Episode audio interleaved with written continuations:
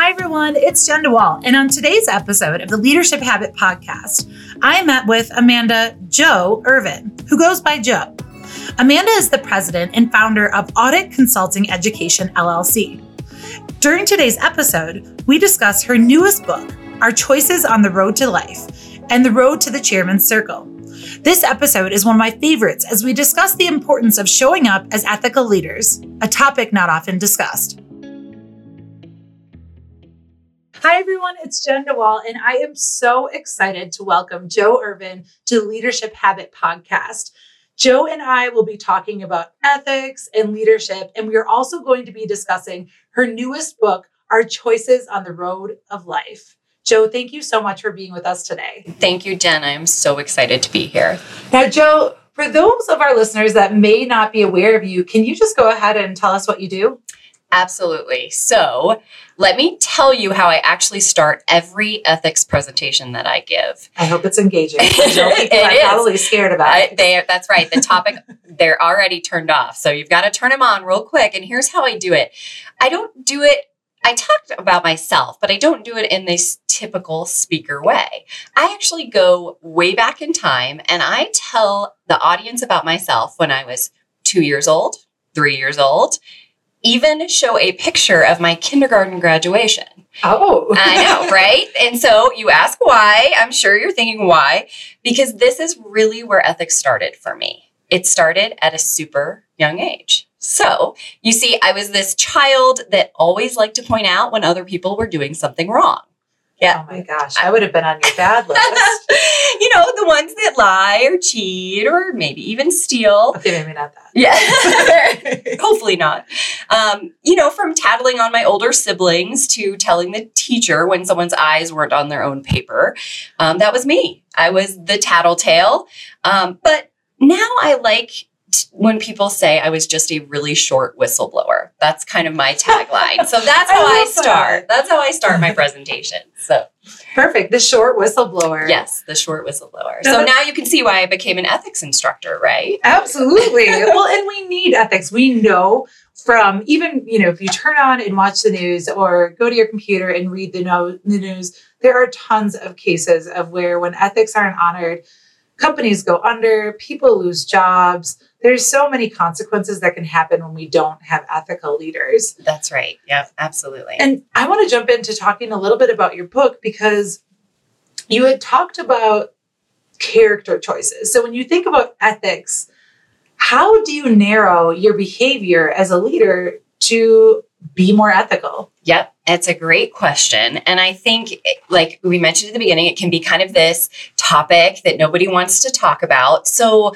I approach it in three different character choices. So when you look at the news, like you said, you see a lot of what I call, and I actually took this term from an author I'll tell you about in just a second, the big me. The so me. the big me. David Brooks wrote a great book called The Road to Character, and he used this term, the big me, and it really resonated with me because while he takes his book to depict kind of historical figures and talks about how it used to be the little me over the big me, in other words, people would put society first in front of their own needs.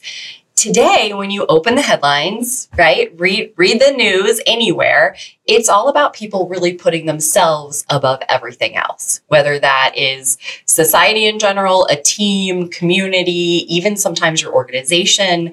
Um, but that's to me where a lot of this is starting. And that is obviously the worst of the character choices of the three. So that is the first one. You want to hear the second one? yeah, absolutely. Okay. So the second one is where I'd say 99% of us live, and that is the ethical rationalizer.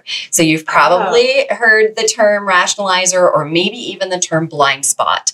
And that's what I say is kind of the middle ground. That is where most of us live. We rationalize some of our behavior. We have these great intentions, but we tend to act contrary to them, and we don't even know we're doing it sometimes. Does it even count when I'm speeding on the highway? Ooh, now here's so I give Because I rationalize that. Yeah, in my right, you're in a hurry, right? Same thing. I always use the. Um, I do qu- quick little ethics quizzes in my presentations because I like to get people just thinking of the things that might seem inconsequential. So it's somebody forgets to ring something up and you get all the way to your car. And I ask people, what do you do? Do you go back in or do you rationalize? You don't have enough time. You've got an important meeting. Um, does it depend on whether that item that they forgot was a $2 item or a $200 item, right? These are the, the things we all think about in these decisions, these choices, hence the name of the book, um, that we make every day. So that is, that's the middle bucket. I love that. Ethics is all about choices. And I feel like I was ethical last night. I had an appointment and she had initially charged me just for that appointment, but I was naughty and I canceled within her 24 hour window. And I told her I would pay at our next appointment. And then she forgot and I had to remind her. So I'm like, I don't want that in my conscience that I did not pay her for something that I missed because I canceled outside of the window. Right. And so I feel like I was on the middle ground of ethics. You, you were. I watch, I have an eight year old son, and we actually watch a show called Brain Games. Oh. And there is an entire episode on um, watching people. They, they do kind of the hidden camera and how they behave if the um, cashier gives them too much change. Are they honest? Do they give it back? Does it depend on whether the person behind the counter is nice to you or not nice to you? And it's a really, really interesting and it's a great show for kids. Um, but it's a great episode that shows how do we how do we always are we always honest right even right. in those little situations well and so. you brought up a good point it is easy sometimes to rationalize that person maybe wasn't so kind or they were really rude. So you don't even think about it. You're just, right. you know, ready to say, well, you were rude to me. So that in some way you're entitled to the benefit that you gave, even though it's not ethical. Exactly. That's the rationalization that a lot of us do. So. Now, Jo, what is the third character choice?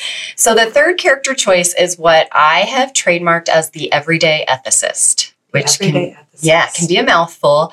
Um, and I'm actually writing the book as we speak and literally living and breathing and researching every day for this book.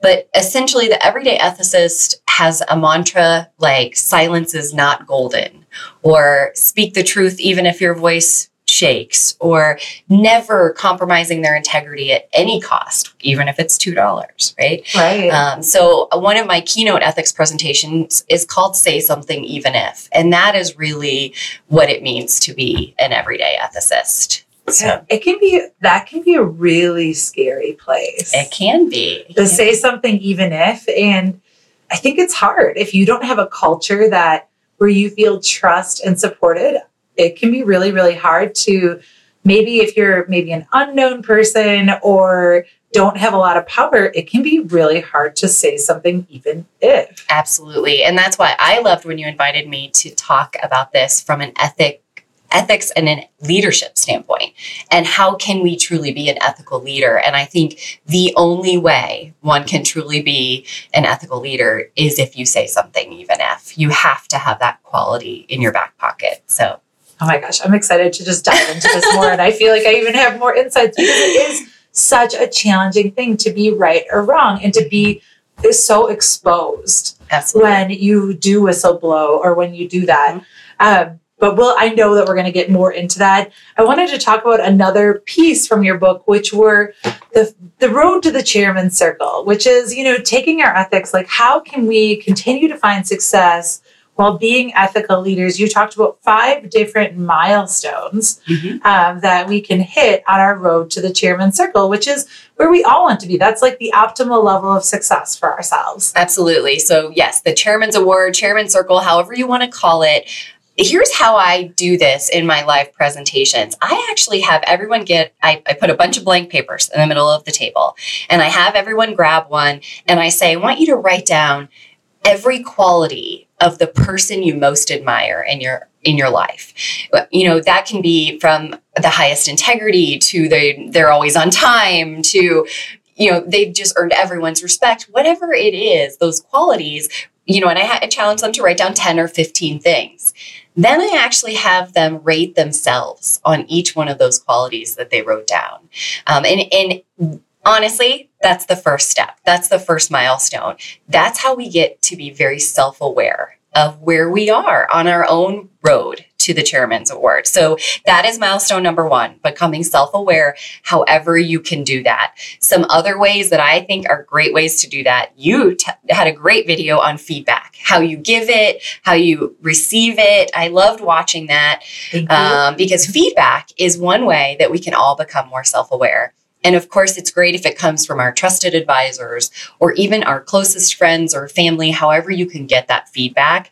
Um, but that's another great technique or tool that you can use to really become self aware of yourself. So, right. Well, and I, you know, I have to assume that there are some people that may not be aware that their behavior is blurred on the ethical mm-hmm. line spectrum. Mm-hmm. And so that feedback is so valuable to help you really see clearly of where you need to pivot to ensure that you're more ethical. Absolutely. Before you see whatever you're doing on the front page of the paper, right? You want to act you know ask those around you to be honest with you and say you know what do you think about this that i'm about to decide or do or actions so that's why i always tell everybody think about what you're doing if it would be on the front page of the paper would you act differently right oh so gosh. Yes, that's well, the epitome of being self aware. if you were recording me driving down the highway on my way to work, I may not want to be on the front page. I wouldn't say I'm that. I just speed, okay? I speed and I, the I truth it is coming out. it's like I don't,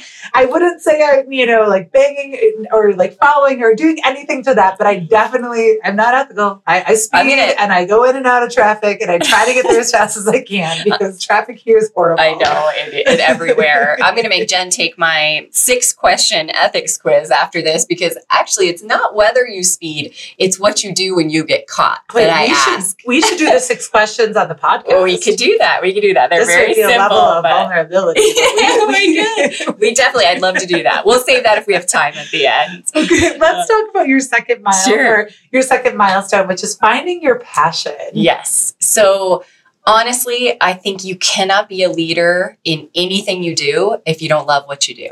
So, bottom line on earning the chairman's award is you're never going to get there if you're not in a position or a job that you absolutely love. So, that's what I mean by finding your passion. Um, making sure that you're working towards those longer term goals, not just the short, yeah, fixes, band-aids here and there. You've got to be making sure you've got long-term stretch goals and you're passionate about everything you do. Um, otherwise, you're you're just never going to get there. The person that you write you wrote down that you admired more than anyone in the world, they were I guarantee they were passionate about what they do. So that's definitely something you need as a milestone there. Well, I've always heard the expression energy goes or, or passion energy goes or passion flows. Is that it? Ah, yes, yes. yes. Where and it is true. Like for me, it's very true to me when I am excited about something. I'm a pretty enthusiastic person. That's right. As a normal level, but when I'm very excited, it's there's no telling like how much I'll work for that, how much I right. want it, how much more fulfilled I feel when I accomplish it. And you don't realize how much you're influencing others. Your energy is contagious, right? Your passion can be contagious, and that is um, that's that's super important as well to earning an award like this, right? Or or being in the chairman circle is that you're influencing the others around you positively as well.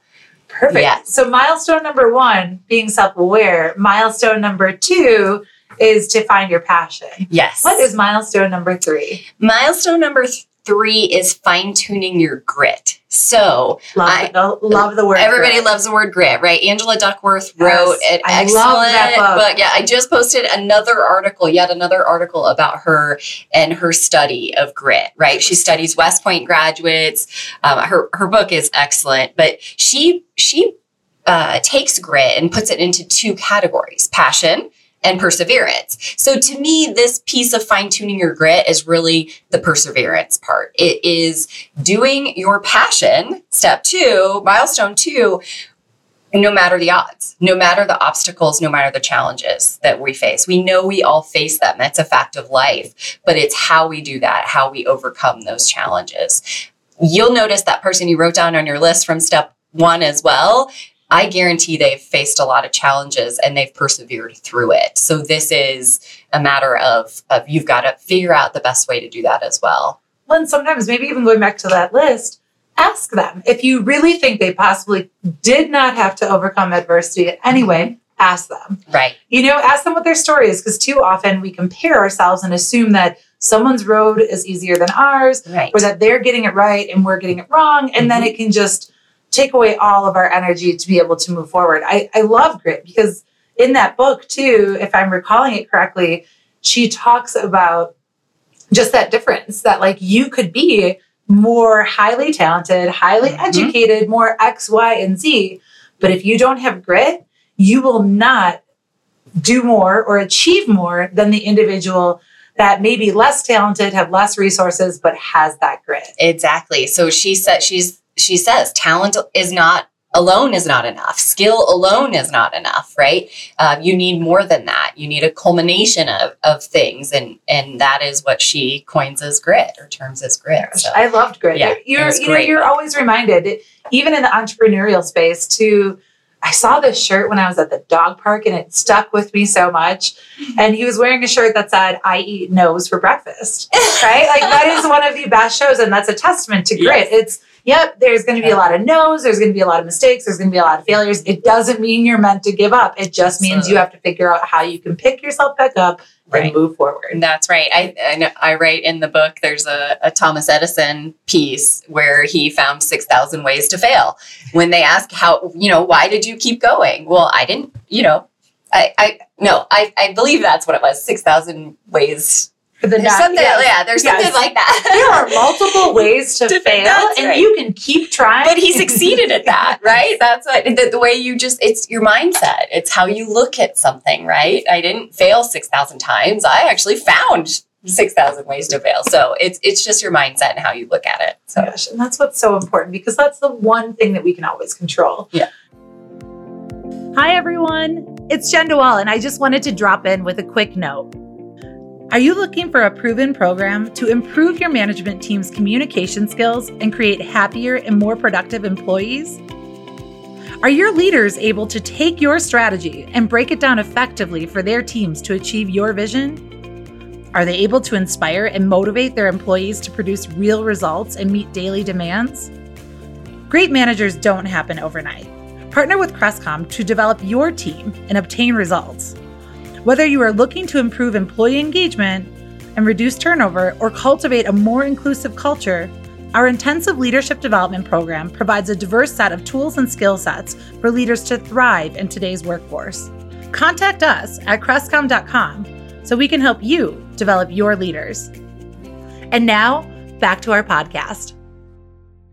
Let's go into milestone number four becoming a problem solver. Yes. So I like to say becoming a problem solver, not just a complainer. So it's becoming that person that just doesn't point out when something's wrong or something's going wrong. You actually do something about it, right? You are not just part of the problem, you become part of the solution. So that's what I mean by being a problem solver. You go above and beyond at your organization, within your position. You just figure out what what went wrong, the root cause, however you want to look at it, but you're constantly just also looking for ways to improve, uh, improve upon things, right? Not just, uh, you know, kind of settle in the the what is or the negative of things. This is the let's just solve the problem and move on, move forward from it. Yeah, So- take a little ownership instead of saying, right. not my responsibility. I don't have to look Mhm. at that. Or, oh, that must really suck that you, my teammate over there, are going through that. Sorry. yeah. You know, like Right. figuring out how can you be more collaborative? How can you be more open? How can you take accountability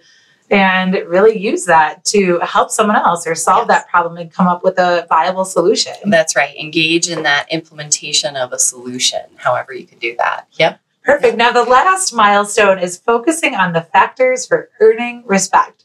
Yes. What does that mean? How do you earn respect for the people that really are struggling to do to do that. Yes. Well, number one, I think it started with step four. You solve big problems, right? You focus. I always say major on the majors. So you can't you know constantly get hung up on the little things whether that's in life personally or professionally. You've got to focus on the big things the big rocks however you want to look at it um, and identify those root causes of those problems. That will in itself especially within your organization will earn you more and more respect. My second real big thing for knowing you've actually earned respect is when people seek you out for advice. So that's actually a great test and a great testament to say i really think i've i've gotten there. I people i am now mentoring others more than i'm being mentored even though i think both roles are equally as important. Absolutely. um, but but really how can you focus on helping others so much that then they come to you and they're they're seeking you out for advice? So that's one of my big um, factors for earning respect. And the last one really is delivering your function and of course ethically falls into play here. But being obsessed with delivering it the best you can. So, this is where everything matters, whether it is an email presentation that you write, whether it is an actual presentation, a PowerPoint presentation that you do when you stand up and speak at a meeting, whether a, a small meeting or a big meeting, right? Everything matters. Attractiveness counts um, in every profession. And I think um, I just tell everybody go for gold in everything you do, even if it's a two sentence email. So, really just delivering your function, whatever that function might be, those are really my factors for earning respect. Yeah, be intentional with what you're putting out there and the Yeah. perception that you're creating Mhm. because perception is reality. Right. That's executive presence right there. If you want to be the executive, if you want to hit chairman circle, you have to act like that in your communication, in your appearance, in your interactions, in your relationships. Yeah, and it, and it goes back to um, you know the, the, that one famous quote: "Integrity is is doing the right thing when no one's watching." Right. So it's about doing the right thing or carrying yourself well, no matter who's watching, because you never know who's watching. And I think that is, from an ethics standpoint or just a a chairman standpoint, it, it is just really making those good decisions, no matter who's around.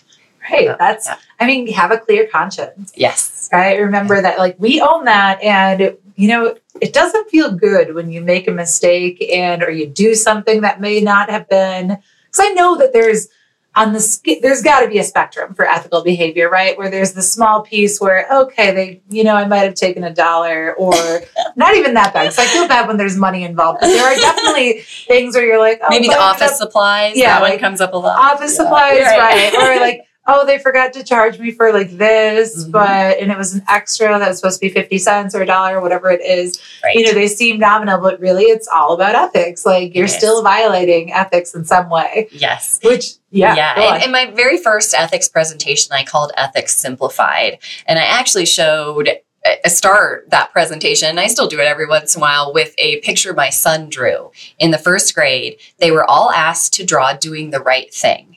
And it is amazing when you see a, a lot of six year olds what they think that means. And i like to break down ethics back to it's just doing right or wrong it, it is a little more black and white than it's become in today's society. Not a little more; it is black and white, uh, more black and white than it than it is when you open the paper and you read all of these um, frauds or unethical things happening in the workforce. Tend to start small, right? And that's what we read about, and that's what kind of you rationalize the little things, and it can get out of hand into the big things. So the point is, let's eliminate even the small stuff. Absolutely. And also be the role model for the behavior mm-hmm. that you want others to mirror or replicate. Right. If you're stealing office supplies or you go on that, you know, lunch or dinner on the company and you order a million things, actually, is that ethical? if you're ordering an excessively priced meal that you wouldn't typically order, Order because otherwise. the company is paying for it, is that ethical or is that not? Is that even part of the ethical spectrum? Oh, there's there could be a lot to the ethical spectrum. we could probably talk for hours on this. Oh, so, I, I know. There's just so much. Well, yeah. in addition, in your book, you talk about the four mile markers on the road to leadership. And we're going to talk about maybe four or five of these, depending on how much time we have. But one of them was that a genuine leader is a model for ethical behavior and inspires others to do likewise. I know we mm-hmm. just touched on that, but truly it's about being that role model. It is about being, it's about walking the talk, really. No matter who you are, what position you are. I always like to say everyone's a leader, right? We hear that all the time. If you interact with others, you're a leader, right? You have the ability to lead others. So it is truly just knowing that one little white lie can send a signal that hypocrisy is okay. It, it, opens those floodgates for you know little things to become big things. Um, so it, it's just really watching at your every move and being very, um, like you said, deliberate about your actions. So that's that's what modeling the behavior is to me. And I think that's so important for the people that are maybe sitting in higher level roles within their organizations who whether it's a director or a vice president, manager, I mean, C suite, of course, the higher up that hierarchy you go, the more your words truly matter, your Absolutely. words and behaviors. Mm-hmm. You're the one that has the power. You're the one that's setting the example. So if you're unethical, or you make a you know oh that's not that big of a deal. You can just bypass that. Well that's right. the behavior that you're infusing into the fa- like your cultural fabric. Right. Yeah. There is an excellent book um, little i've read a different ethics book probably every day the power of ethical management. Um, and it's co-authored by ken kenneth blanchard who wrote the one minute manager um, and norman vincent Peale, I think is how you say his last name. They go into a story, I think it's a pretty famous story actually, of a young man and all of the things the adults in his life do his whole life from when he's little um, up through college. And it's a really insightful um, little tiny things along the way. You know, you don't, your, parents don't um, tell when something on the bill doesn't get charged, and just his kind of observations of life.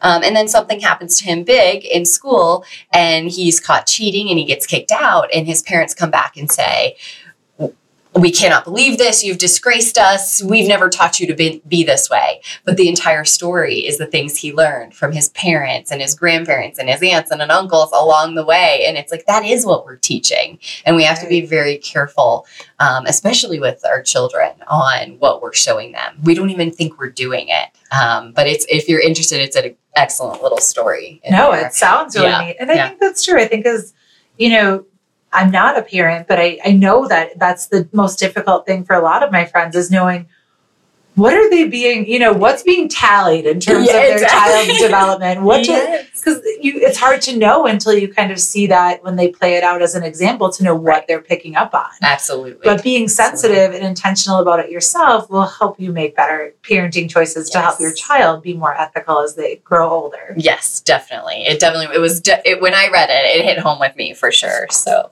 now another uh, another one of the mile markers that you talk about is a genuine leader is never a lapdog.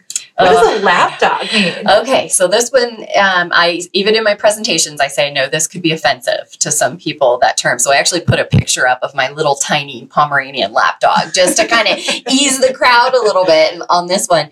Um, but what it means is when you open the newspaper and you look at some of these scandals that have happened in organizations, I always say there is someone else that knew right? Someone Absolutely. else knew what was happening. What I mean by don't be a lapdog is speak up. You know, don't be the person that says, yes, ma'am, yes, sir, or I knew it was wrong, but my boss told me to do it. That is, to me, the classic business rationalization that occurs. Um, and that's when we become this lapdog to others that are unethical, um, perhaps at our organization. So it, it's really just bottom line is speak up. That that's the big, um, I'd say, statement behind not being a lapdog. So yeah, absolutely. Yeah. And it's hard. And I'm going to say this from personal experience.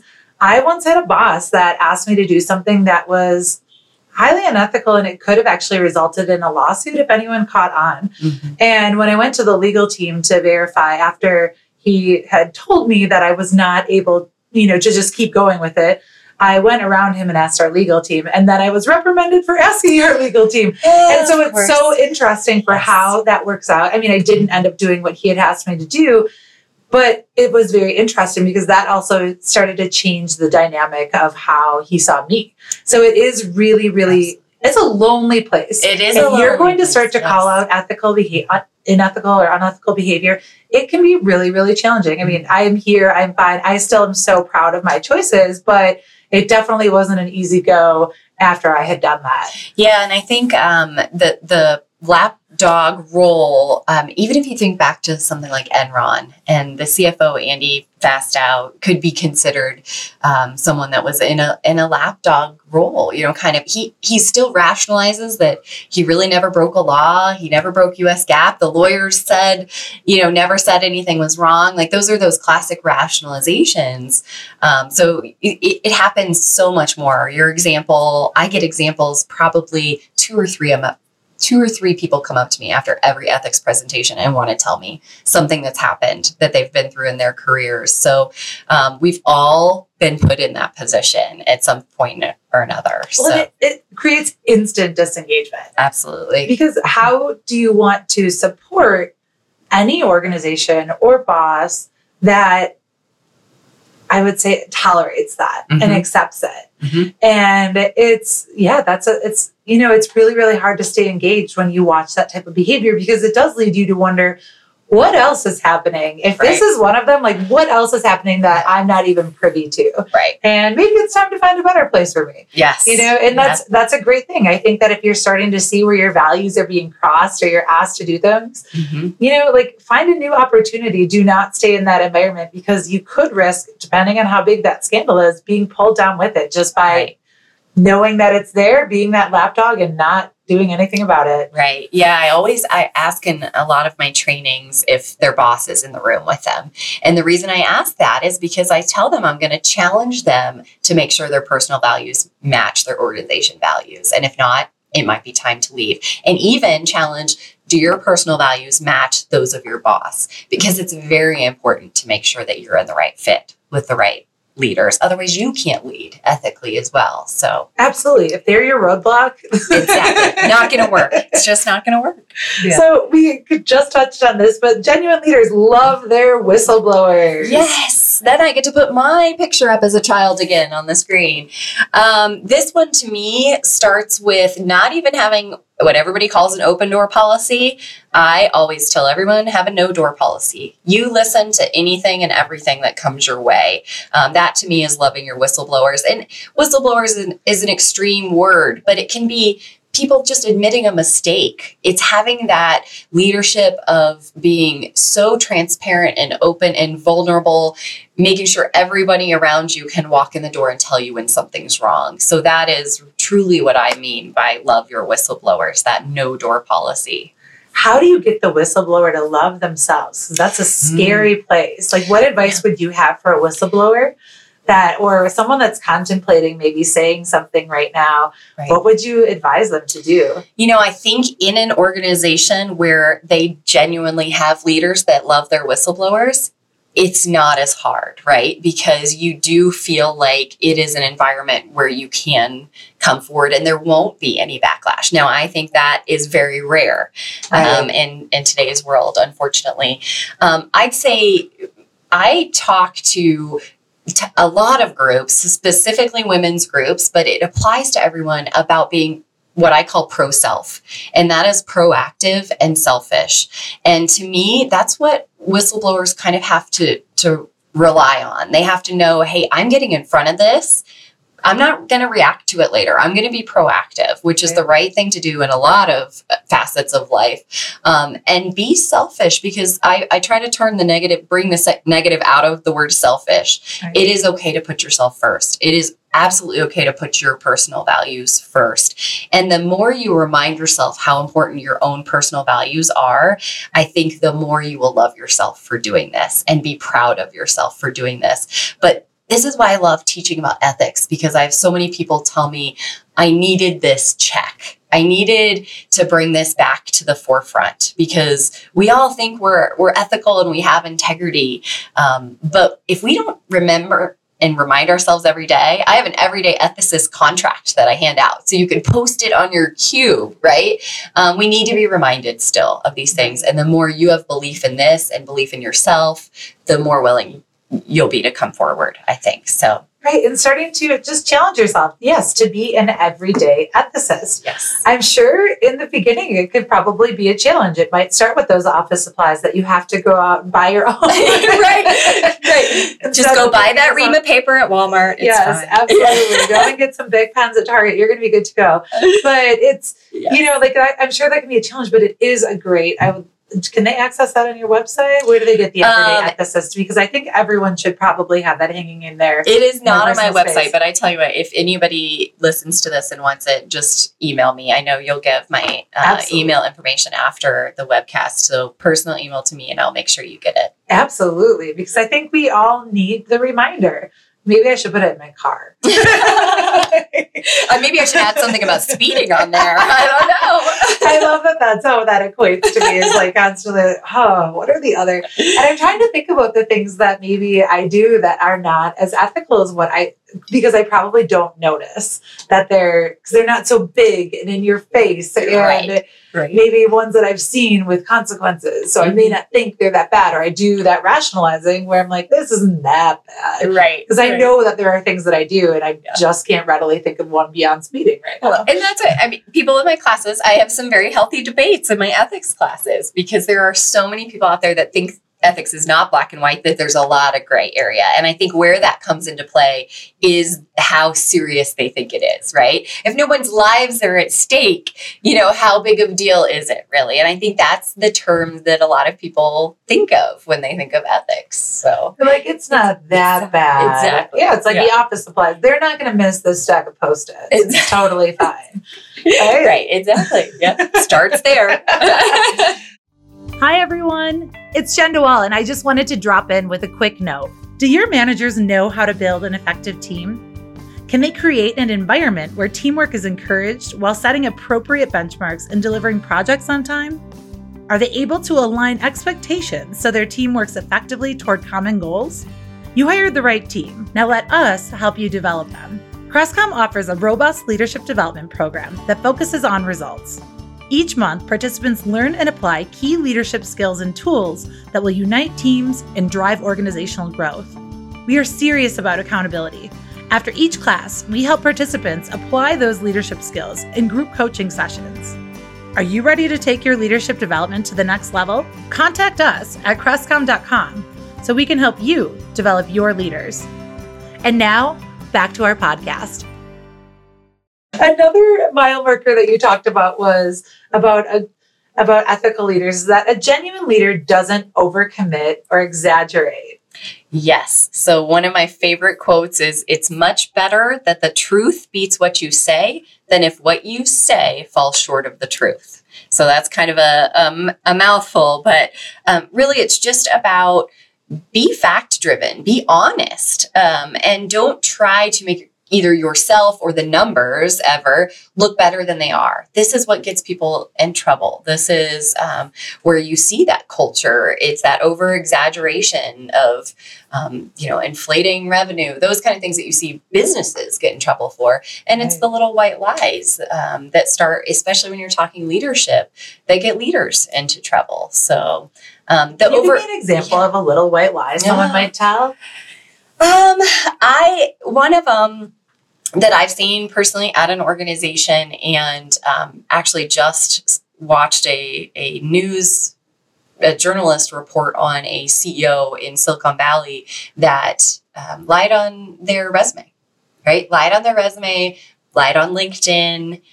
You know, there are some examples of leaders that start out at their organization with little white lies. And they might think that it's not that big of a deal. And it, you know, I think a lot of the justification there is that it, if it just gets me in the door and then I can do good things while I'm there, right? I think there's a lot of embellishment going on in resumes. And I've seen it in really top leadership And I positions. think you actually, I have seen it a lot in Mhm. LinkedIn, and that's so strange to me. Mhm. Why people because you think it's provable, right? It's like it's yeah. Actually, so I'll, I'll touch on the one I actually started showing a short clip of um, Shannon Spinache was the CEO um, of Clio, the organization. She stepped down in August, so this is very fresh, a couple months ago. Um, they talk about her um, top hundred woman women award in from the Grace Hopper Foundation, and Forbes uncovered there is no such thing as the Grace Hopper Foundation, and there the what? only place this award showed up was in her LinkedIn profile, and um, so it's it's a really interesting um, video that they released just from actually wanting to interview her and her company as one of like the top new startups company. So it, it went in to be a positive interview and, and turned out to uncover this inc- complete embellishment by the CEO who's then stepped down. So it, those are little things, right? I think it and the it all started because she lied about her age at the beginning. So um, little things matter, right? And um, so anyway, that that's my that would be my example, and I think it's happening a lot more out there um, well, especially as people feel that, you know, they want those, I'm sure they see it a lot in tech, you want those popular, attractive positions, and you know that there's mm-hmm. top talent going for them. So you want to do whatever it takes to stand out from the crowd. And Absolutely. I see it on LinkedIn with people wanting to embellish their LinkedIn or they modify kind of the history of their role and they mm-hmm. make it look like it's bigger than, than what it is or it's different than what it is. And right you know, what's the protocol? Because I feel like I don't think I would call someone out for that. Yeah, yeah. I think so. I think there are other yeah, things I naturally right. would, but like I wouldn't say, you know what, Susan or whoever that is, I I'm going to challenge those facts on your LinkedIn profile. Right. I know. How do you can, yeah. do you call out that level well, of ethical I, behavior? I talk a lot, and and I'm an auditor by nature, and everyone thinks auditor is a bad thing, but I I truly I try to teach internal auditors within a company to really do add more value than they currently do, and we actually talk about um, auditing culture at an organization. And it's one of my favorite things to talk about. And one of the things I provide in my um, total quality auditing workbook is actually a checklist for personnel selection and some of the questions that you can start asking in interviews. And really, to me, it is putting aside that resume and really, you know, digging deeper into some ethical um, or integrity questions behavioral how would you respond in these in these situations but um, you know i think too much we focus on those things on those resumes and we're just asking about those things. Well, what if those things are fabricated you know on that on that resume? So to me it is all about just using some really good gut judgment when you're starting to interview um, people and because that's that's really the critical I mean, how do you really? How can you even think to doctor your resume? I'm like, what would I, how would I doctor mine? I mean, I guess I would. No, we can come I, up with some really I good love roles. My university, so like, I, you know, I love it so much. So would I change that and say I went to Harvard? Like, I just couldn't even. Well, one of the examples, and this will hit home with you as a as a speaker, and as well as um, sh- the the CEO that I just mentioned, she actually put on hers that she was a UN expert on her LinkedIn. Well, she had spoken at a workshop um, at a UN conference twice. And they said, you know, not really does that constitute you as a you, you know a UN expert, right? Uh, and so it's it is just taking those little things and saying it's more than You're like, than no what one will know. I'll just say this, yeah, but they will find out. I mean, it's a digital right. world, so if you're Absolutely. going to put it out there, digital public facing, expect that there are going to be people that notice, yes. that challenge it, that have questions yeah. that could uncover so it. to your point, I bet it starts happening more and more. I really do. I think as we all get better at, um, you know, we know employers check social media all the time now uh, so I, I think it's gonna it's gonna get to that point where you're really validating what's out there about a person so yes yeah. and they have to you yeah. have to know who you're hiring that's right oh my gosh okay so there, we have our, our last mile marker which is a genuine leader knows professional conduct trumps business conduct. Okay. Now that, that one's a big one. I know. You and think that your business conduct is important too, right? right? So let me tell you, um, the best way that that I have found to explain this is actually a way um, Tom Peters explains the difference between the hard stuff and the soft stuff at an organization. So the soft stuff, the people the culture, the ethics, um, the leaders, the relationships, the soft stuff is what's hard at an organization. The hard stuff, the numbers, the bottom lines, the profits, that's the easy stuff. That's the soft stuff. That's the stuff that should just happen naturally, right? It should be what it is. Nobody should be working at them, right? right? Um, and so that's kind of what I think between professional and business. So professional is the softer stuff. Professional is how you treat others, uh, the care that you have for your customers or your patients at the end of the day, whoever your stakeholders are at your organization. Um, it is keeping them in mind first. Business conduct is I got to make the most money of any of my competitors, right? So it is when I say professional conduct trumps business conduct, sometimes if that business conduct comes first, that's where we see these companies in the headlines. They are worried too much about their bottom line and it gets out of control. They set too high of goals and people start unethically reaching them. Um, if they were more on the professional side and the professional bucket, um, they would never even think to do that right? You you would never um, inflate the numbers, right. you know, for the cost of of your shareholders. Who was that woman? Investment. And you might know it better than I do because of where your area of expertise is. But there was that woman from Silicon Valley that was selling the what was that? About? Blood testing device. Yes. yes. So yes. Elizabeth Holmes Theranos is one of my favorite cases. Um, yes, she is.